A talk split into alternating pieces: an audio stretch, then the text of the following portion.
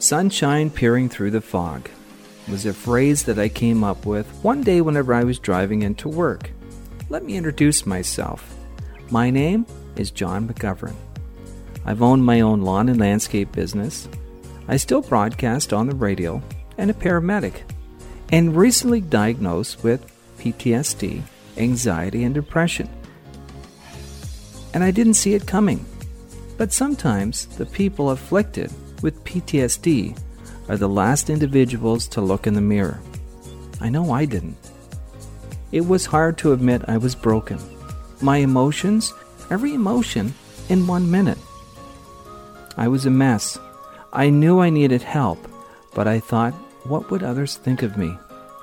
Until the day I looked at my family and I could see in their eyes that I was not me anymore.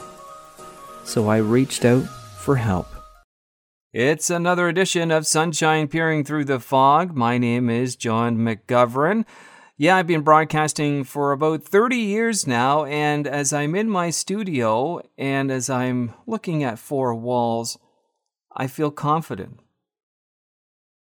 I feel less anxiety than if I'm outside, if I'm out in the public.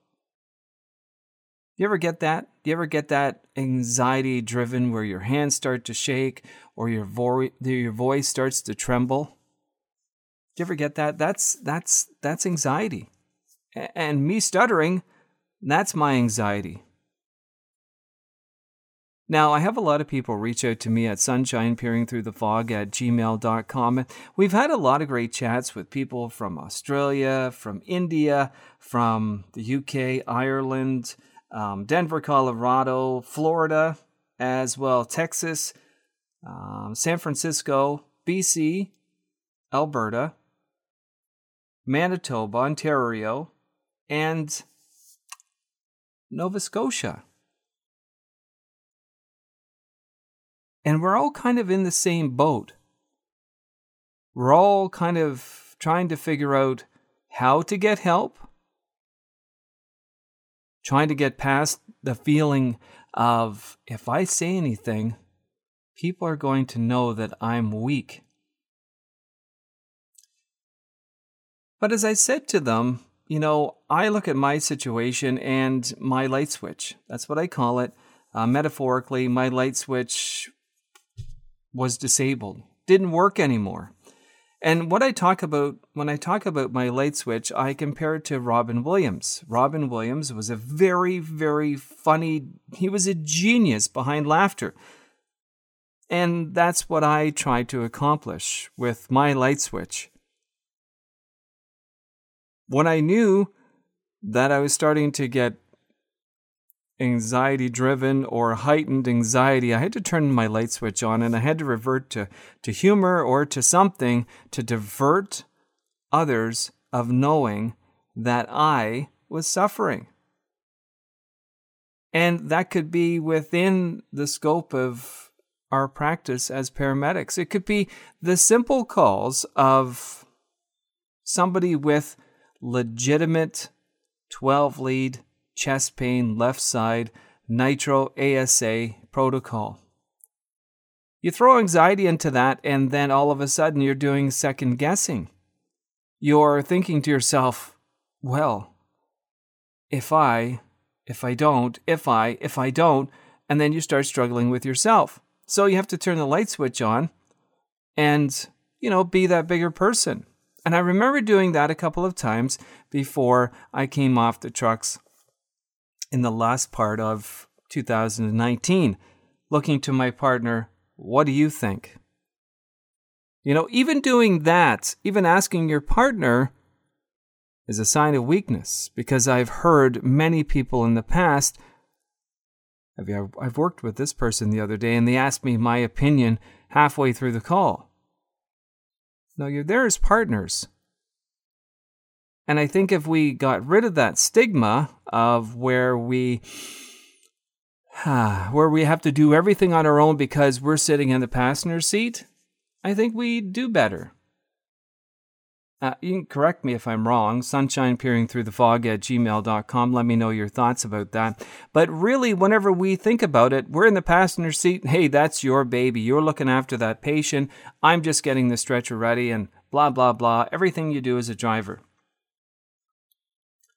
Well, I'll tell you, if you've ever worked with me, I've always said, even before my anxiety was heightened, we're a team. I don't know all the answers. And sometimes I may ask you for help. And hopefully you are able to assist me with that help because at the end of it, we all just want to make sure that our patient gets to the hospital. Reflect that. Reflect that comment or that phrase to yourself.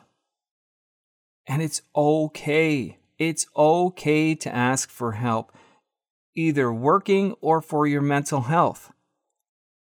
It really truly is okay to ask for help and ask for help for your mental health. Ingrain that in yourself. Now, we if we go back in our memory bank and we go back to many people that have I hate saying this because there's a few people that I know that have done that, have, you know, decided that they didn't want to be on the planet anymore. And I can't say that other word.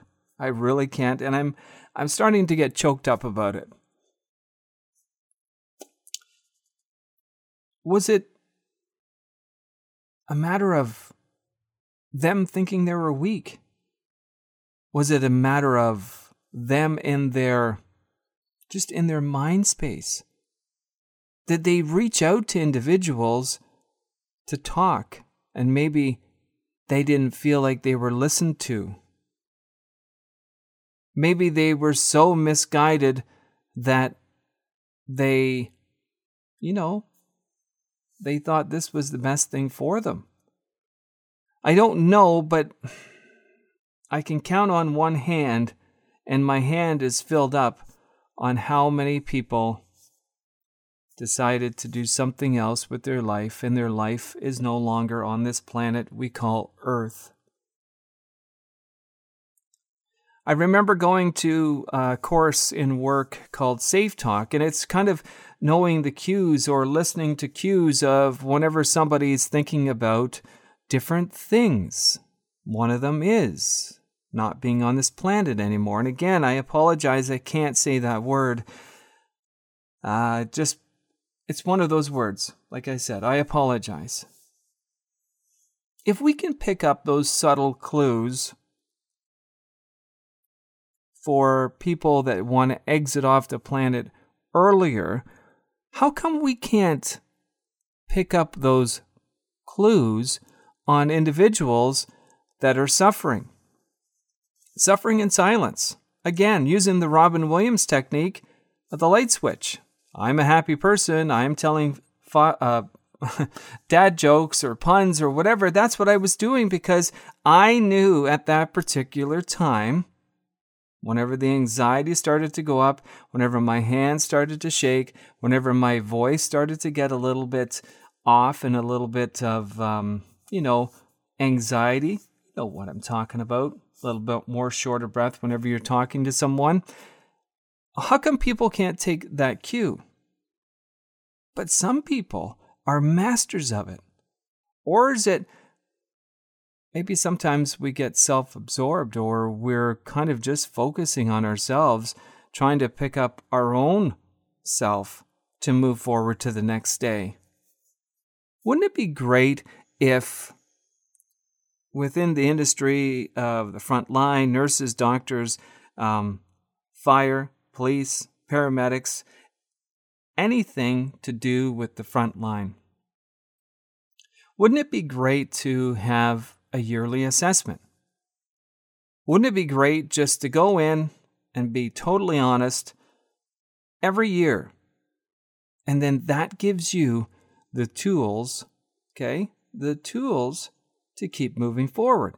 But then, if you know if the tools aren't working, you can reach back out to the individual that assessed you that year for some extra help. Now, believe me, I've said it before. I've I've reached out to our mental health care provider um, and have talked to five different therapists about needing help. And it all goes back to the start of one situation where I know now is where my PTSD started the nightmares, the dreams, the anxiety, the depression, the knowing that nobody has my back except for me and my family. But as Hammy Hamster says, that's another story. But could you imagine, though? Let's get back to that. Going in for an assessment yearly, voluntary, but you have to go to one one in three years. So in three years, you have to make it to one, or you can do it yearly. Could you imagine? Remember, remember this, okay? Heart is muscle, right? Remember that whole trauma thing as well? Stop the clock?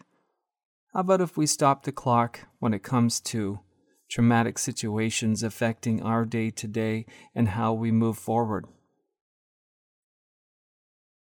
Wouldn't that be something?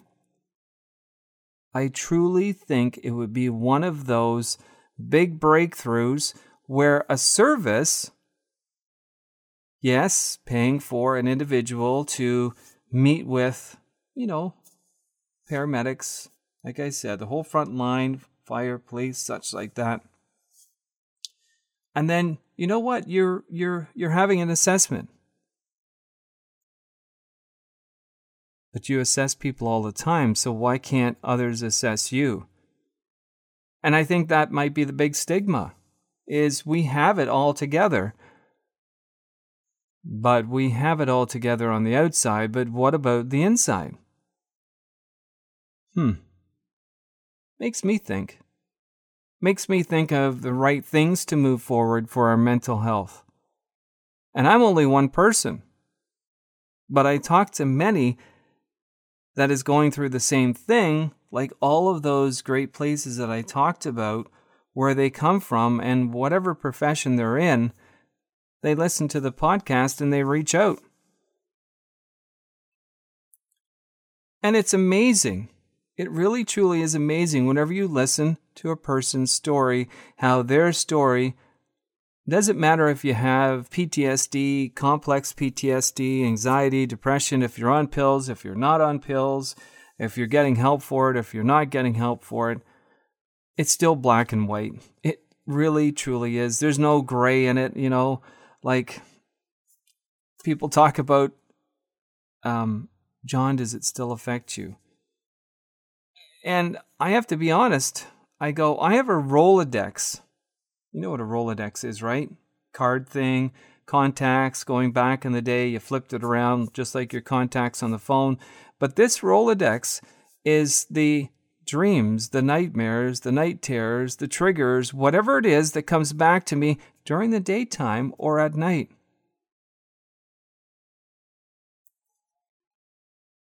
But I'm starting to understand that it was an emergency for someone, and I was just there to help. But it still goes without saying that Rolodex of the night terrors or triggers or whatever you want to call them is like moving forward in your life every day, every chapter, and whatever happens in it. Now, I'm going to say one thing, and I think this really made me understand maybe how I was affected. So, my occupational therapist said to me, John, you know, to help you, you have to help me to understand situations involved. And, and, and for like the first three months, is all we did was we talked about triggers, how they affected me, what kind of triggers I have, and then to plot them out. Now, what we did was we took a map of Wellington County and Grey and, you know, Dufferin. We took Peel. We took down into actually down into Kitchener Waterloo because we all work in a big area. You never know where you're going to end up. Like Toronto. I remember doing calls down there that weren't the best, and uh, just glad that I was working with great people at the time, early in my career. But let's get back to the map. Now, this can be done on your own. It's a real simple exercise. If you grab that map and have different categories, like a legend, right? So, traumatic VSA. Mine was Mennonite traumatic accidents. VSA for children, VSA for babies, birth, and then death. And it could be specific things like water incidences, it could be plane instances. Whatever it is, plot it out on that map and find out where your Rolodex of situations that happen affects you. Maybe it's not the Rolodex of night terrors triggers like myself, but just plot them out. And if your mind keeps going back to those, I don't know, Highway 89 and Wellington 16, I can tell you that I went to six traumatic VSAs on that corner alone in 15 years. Six. Hmm. I always wondered to myself the whole black cloud thing. Was I that black cloud? But let's get back to it. If you plot it out, you see it in front of you, and then you say to yourself, wow, these ones still kind of affect me, maybe it's time to look at it. Really look at it and go, if I'm thinking about it and I know where it is and I can remember exactly the details behind it, this is where you cut it off at the path.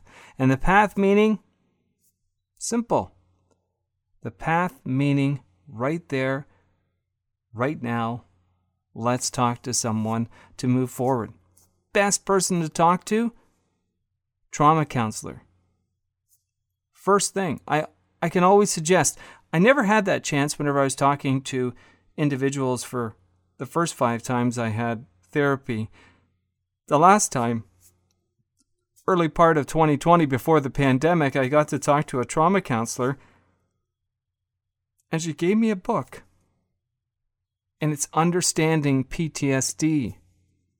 And I can certainly share it with you, sunshine peering through the fog at gmail.com.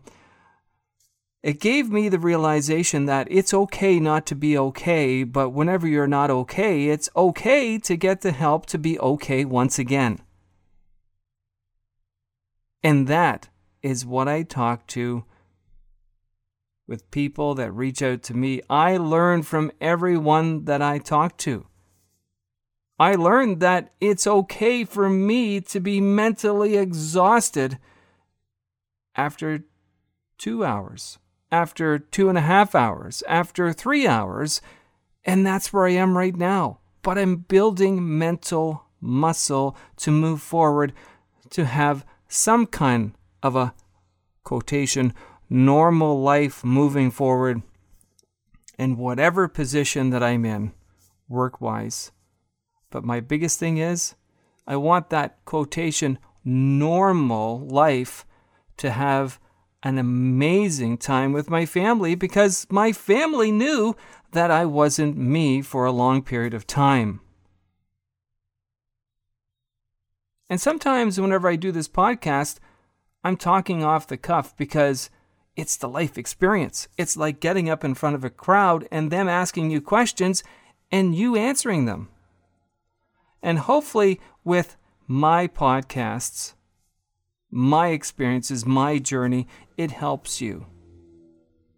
But try the map.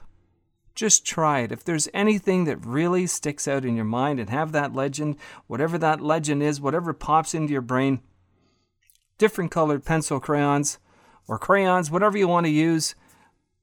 It was a big eye opener for me because it, like I said, anxiety and depression gives you brain fog. But sometimes that fog, like sunshine peering through the fog, will come and give you those open moments, those aha moments of, wow, that's what's affecting me. This has been another edition of Sunshine Peering Through the Fog. Again, my name is John McGovern. Thanks for listening.